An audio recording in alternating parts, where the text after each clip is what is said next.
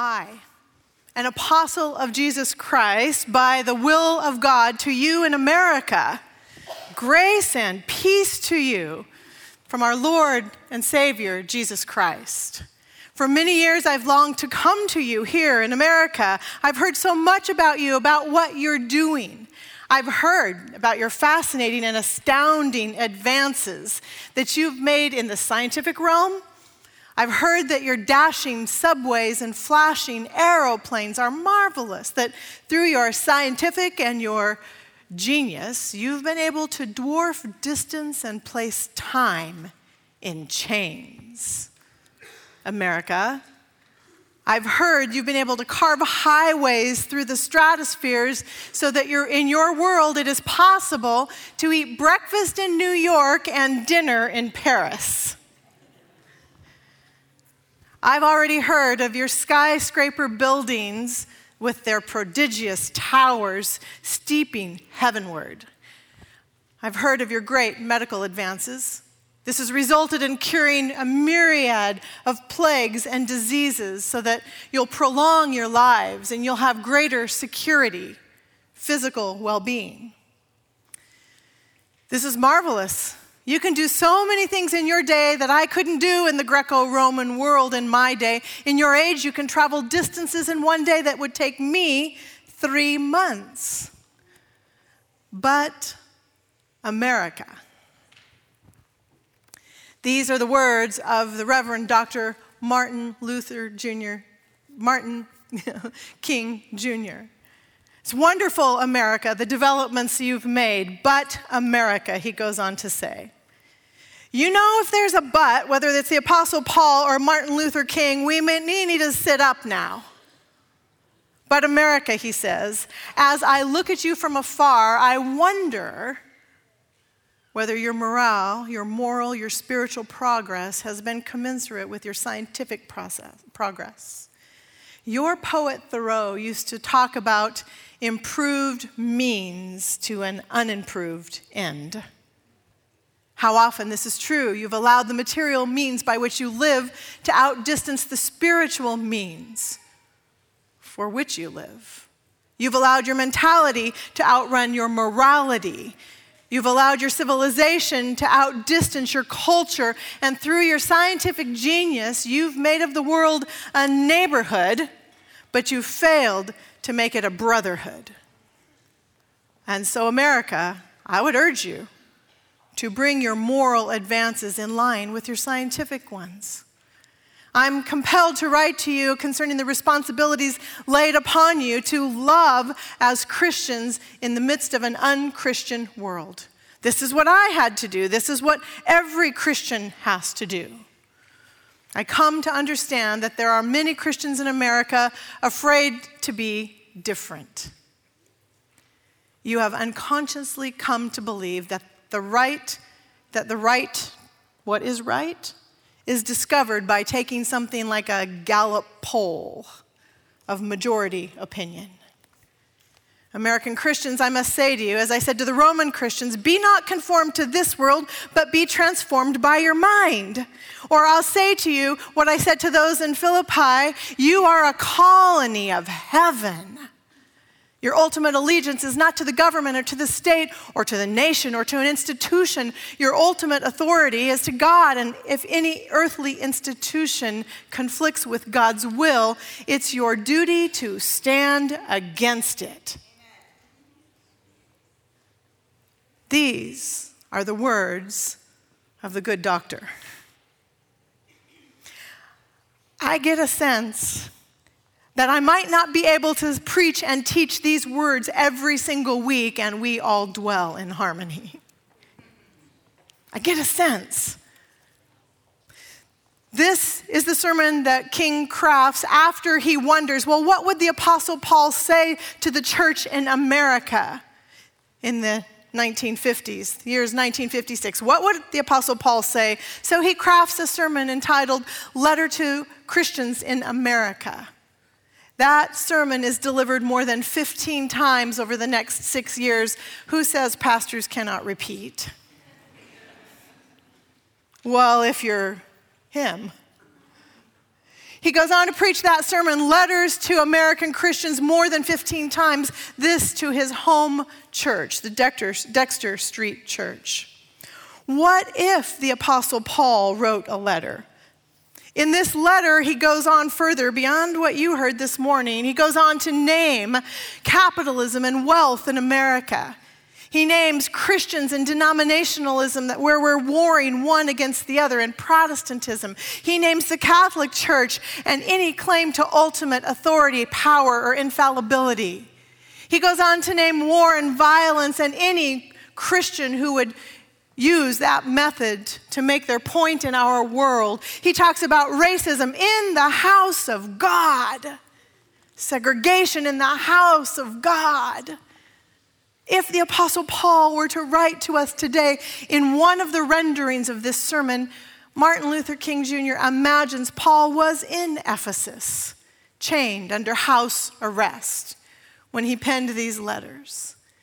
So I get the sense that I don't know if we could talk about this every week here in the sanctuary and still all be in harmony together if Paul were writing us a letter today. Maybe we'd rather go back to last week. Let's go back to last week.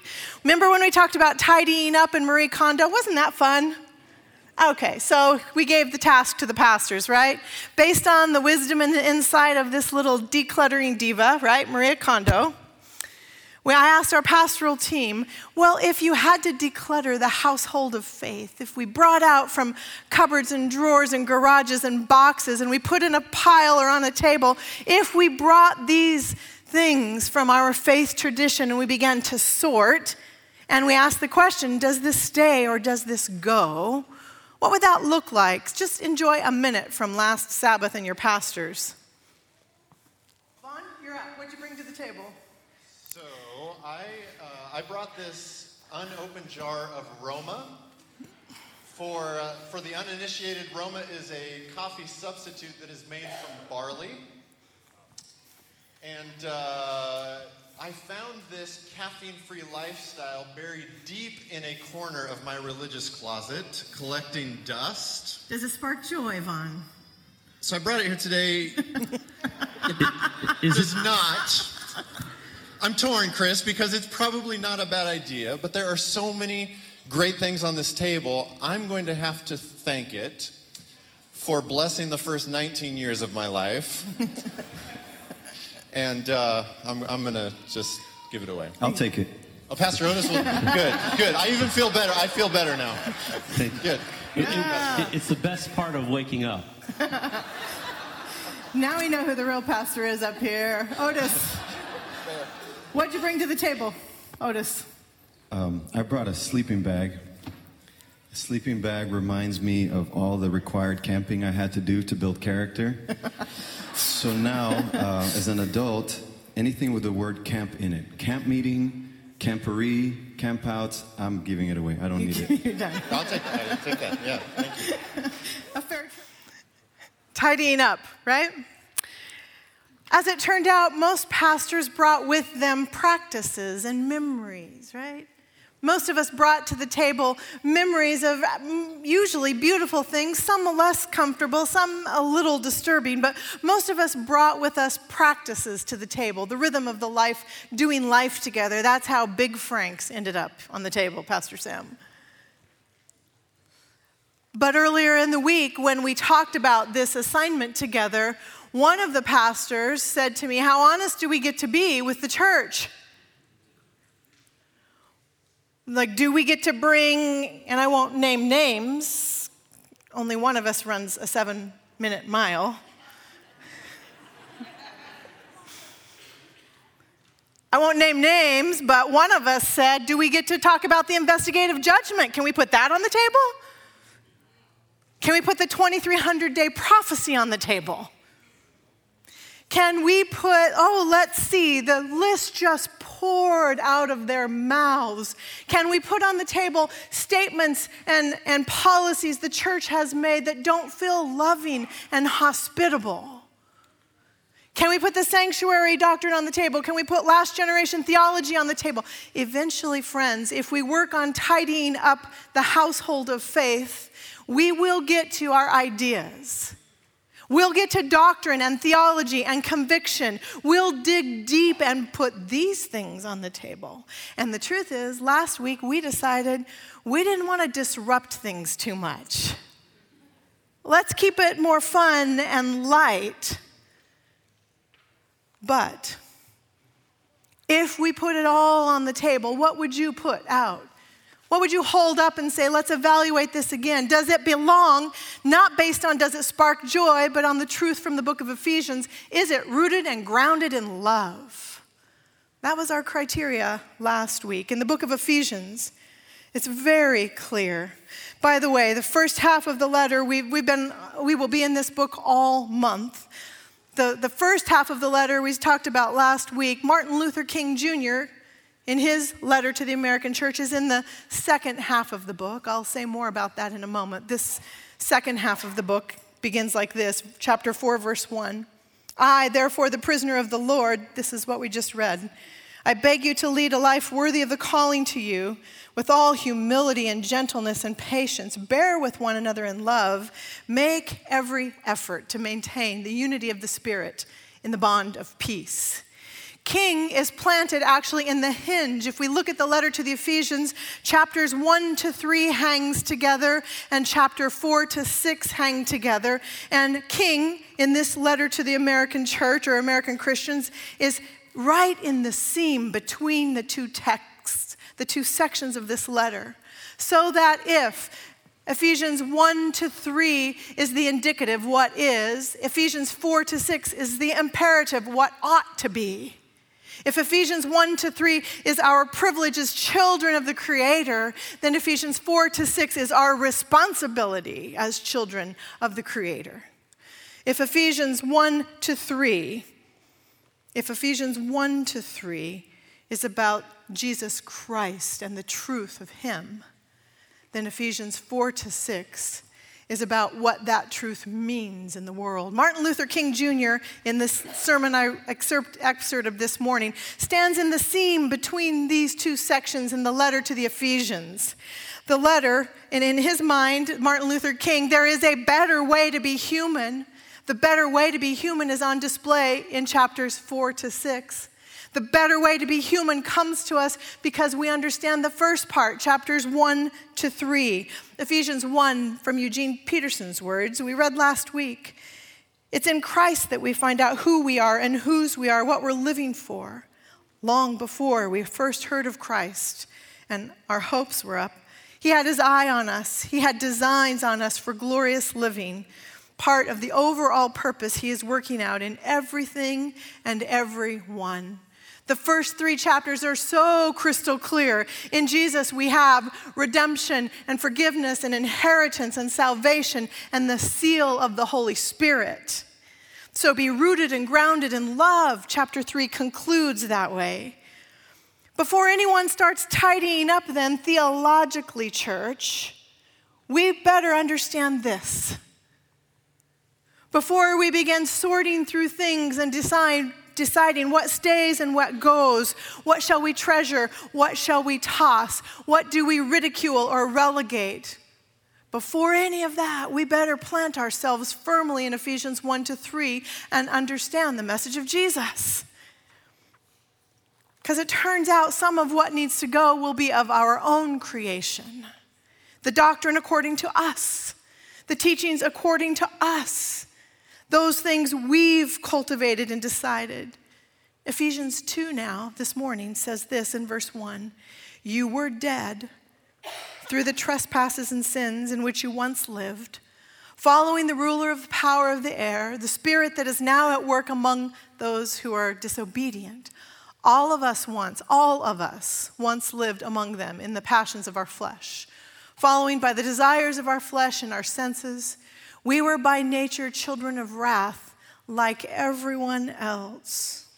We were dead, is the headline of this passage. We were dead. We might look alive, but there is nothing in our own being, of our own creation, that can keep us alive. We were dead, is the headline of that passage. We sometimes focus on, by nature, we are children of wrath. Did you see that in that passage? And the Christian church, for centuries and generations, has fixated on that little phrase, by nature, which makes it sound like by my mere being born. Because we showed up in this world, we are already earning God's anger and God's punishment by this mere reality. Watch out, the divinity is going to get. But something in your gut must know that's off, church. Am I right? Something in your gut must tell you how can we be both? God's chosen before the beginning and the foundations of the world, adopted children of light, precious possessions. How can we be both that and children of wrath by nature? Something in your stomach must say, no, no. When I was in academy, high school, this was a conversation with my Bible teacher. We never solved it. I just knew something's not right. The way you're teaching me, something's not right. I cannot be so terrible from my birth that God abhors me before he loves me. My gut knew something was wrong. Your gut will know when something is wrong too. Trust it. We call that the Holy Spirit, by the way. When they locked the door in chapel and said, No one is going, this is high school chapel, and this is back in the day, you all can tell the stories. When they lock the door and say, No one is leaving until you give your heart to Jesus. No one is getting out of here today because we're all sinners. Something in my gut knows it's wrong. This does not feel like the God who loves us in freedom. We have to understand Ephesians 1 to 3 before we move on to Ephesians 4 to 6. And we have to understand wrath. That's the only, that's the only aspect of the verse I'll specifically name this morning. Wrath, wrath is not divine anger because of children who are abhorrent. Wrath is what is kindled when God looks at God's world and sees the threat. Wrath is what happens when God sees violence and poverty and war. Wrath is the response when God sees abuse. Wrath is what stirred in God when God sees you and I are threatened. Wrath is God's. Re- God is not ambiguous on all that has gone wrong in this precious world. Do you see the difference? Do you see the difference? God is not undecided about what you are enduring. Bev, Pastor Bev and I stood this morning early in the hospital with one more of our church members whose body is being eaten by cancer, who will fight and keep fighting. And when we stand in the hospital room this morning, we can agree God is not ambiguous on cancer in our bodies. It stirs God's wrath because we're his precious children. So it is why, in my long tradition at this church, way back to when I was the children's pastor, parents would say, Would you please teach the children that they're sinners? This is a real conversation with a family. No, I want to teach them that they're children of the divine. But the Bible says they're sinners. But the Bible says before that they're children of the divine. Pastor, I'm not sure if you can be our pastor if you won't teach the children that they're sinners. I will take that risk. I will take that risk. I walked into another Sabbath school room. This is long, long ago. We're trying to understand sin in the world and how our bodies and our world is marked, marred by this. And in the Old Testament, in the sanctuary service, when you would bring an offering and I walked into a Sabbath school room, and a precious teacher has a little stuffed animal on a box that's an altar, and there's a bottle of ketchup.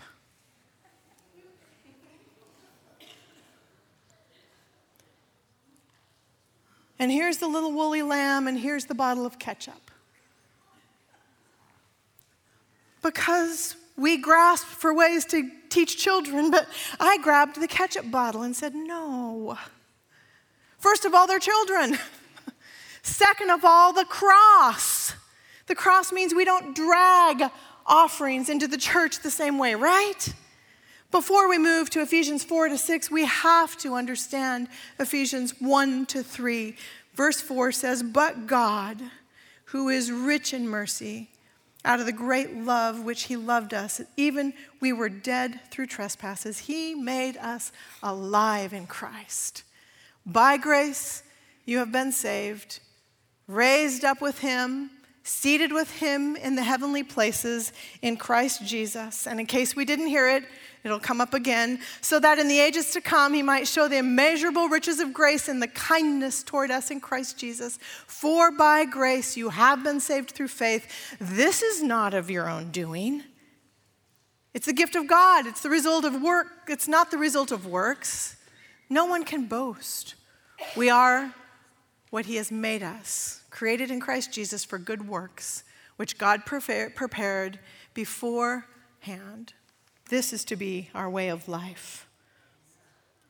By grace you have been saved through faith, not of your own doing some of the most beautiful language in the Bible and in the original language, which we don't get a chance to read. You have been saved. A thing happened in the past. The consequences of it will go on forever in the eternity. So everyone can relax and say, Thank you, God. For by grace, what takes several chapters in Romans and Colossians to read is just one verse in Ephesians. If you want extra reading over the weekend, pull out Romans chapter 1 to 3, compare it with this one verse, Ephesians 2, verse 8. For by grace, all of you, everywhere, in all time, in all places, are saved through faith. Grace is God's idea, God's work. That's why when we gather here, we greet each other, be well. Be well means relax into the goodness and grace that is God. Be well acknowledges grace is God's work. Be well, and now Ephesians 4 to 6 says, love big. We can move to 4 to 6 after we understand the reality of chapters 1 to 3. I'll admit to you that sometimes I am impatient. I'm impatient to move to the last half of the book. I'm impatient to linger a little longer. I'm I, I don't always remember that sometimes we need more of the cleansing goodness of this truth in chapter 2. Some of us today really do struggle. We do ask if we are enough. Some of us cannot get the old tapes out of our head from when we're locked up in chapel and told we're not going to get out. Some of us really do struggle. We knew it last Sabbath when we came, but we need to be reminded again today. Some of us know right now, but we'll leave here and we'll make some choices that will cause harm to people, and we we will forget. By grace, we have all been saved through faith. Sometimes we have to linger a little longer because organized religion has not always taught the gospel well which is why Jesus, the man Jesus, had to say, Woe to you. Get the gospel right.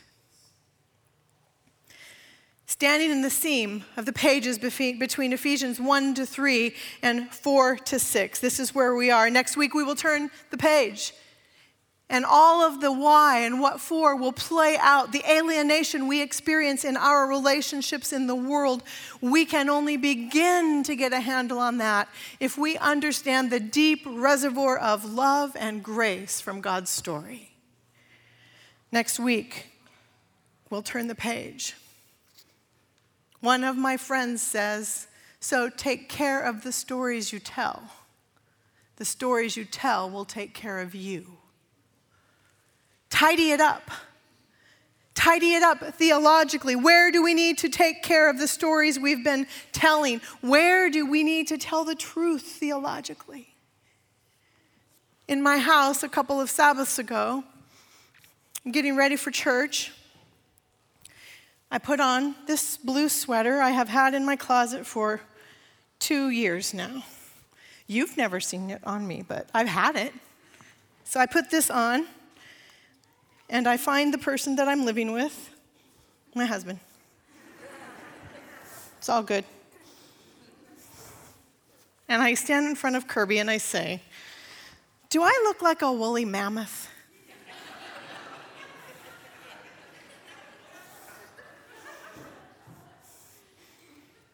I mean, tell the truth. Because I kind of feel like a woolly mammoth. My husband says, hmm.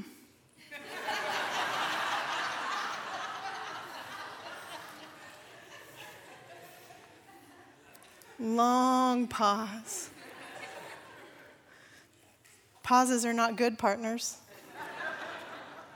Long pause. I repeat the question Do I look like a woolly mammoth?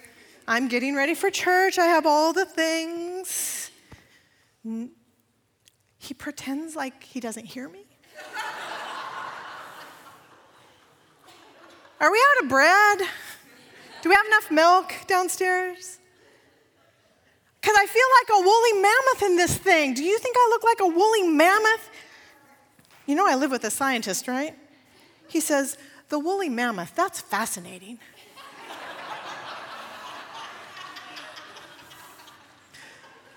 The woolly mammoth, you know, it was extinct and such and such. And you know there's evidence that humans actually hunted the woolly mammoth?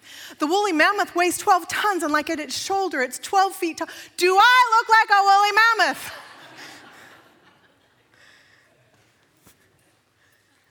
Oh man, can you just tell me the truth? I finally said, You're not gonna, are you gonna tell me the truth? Because you see, I didn't wear the sweater to church yet, right? He says the thing that so many of you know how to say. He says, The problem is you just look nice whatever you put on.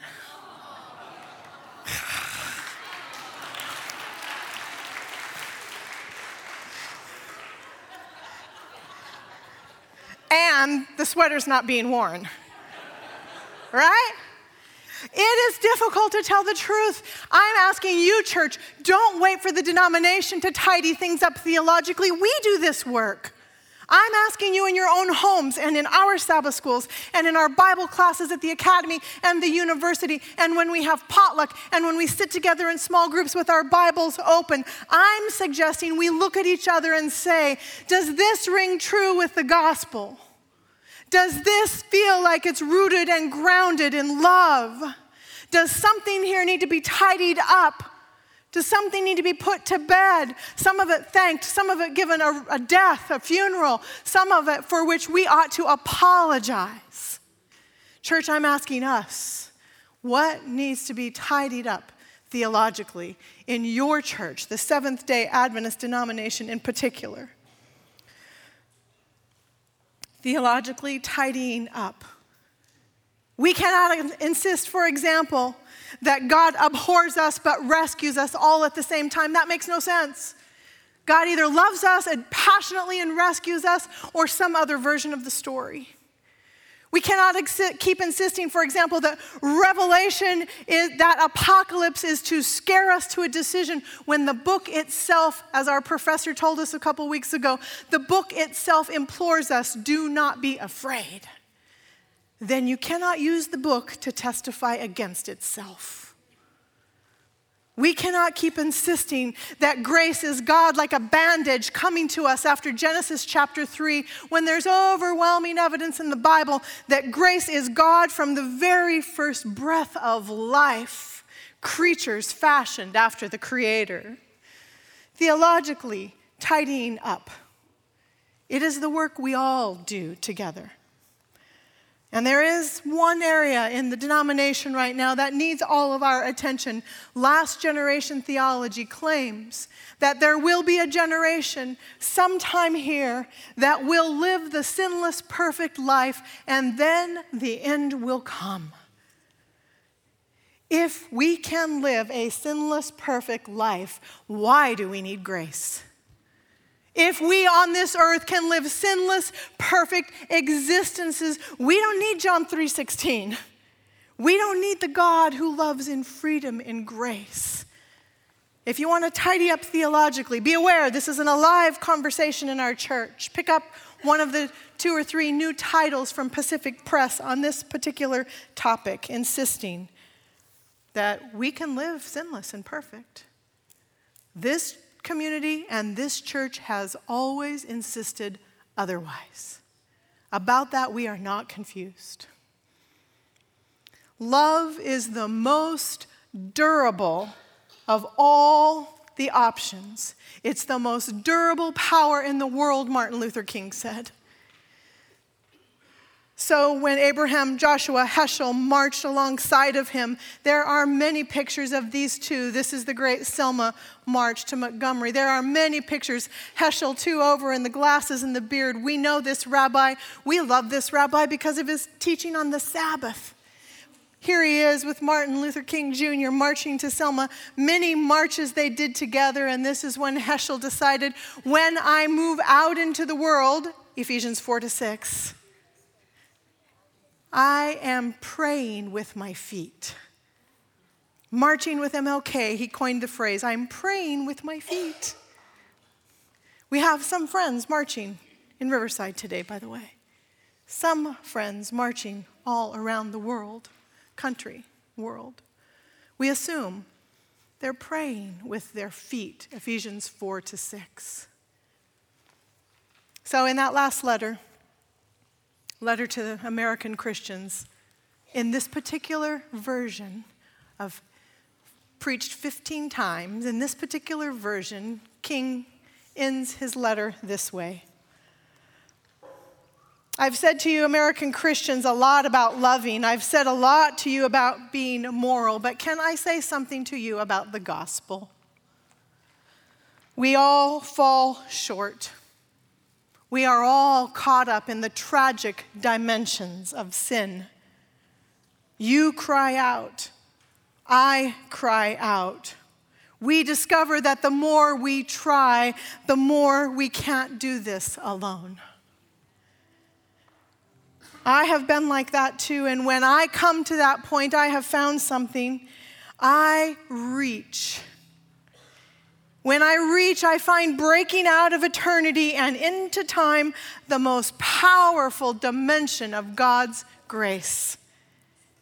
Where sin abounded, grace abounded even more exceedingly. Reach out, America, King tells us. You will discover God's grace.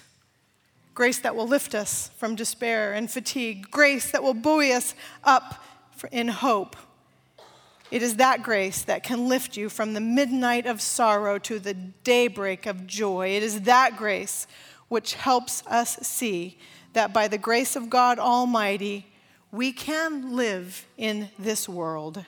We can live the life God gives us. You can face the Almighty God with this eternal principle of God's redeeming grace. Amen.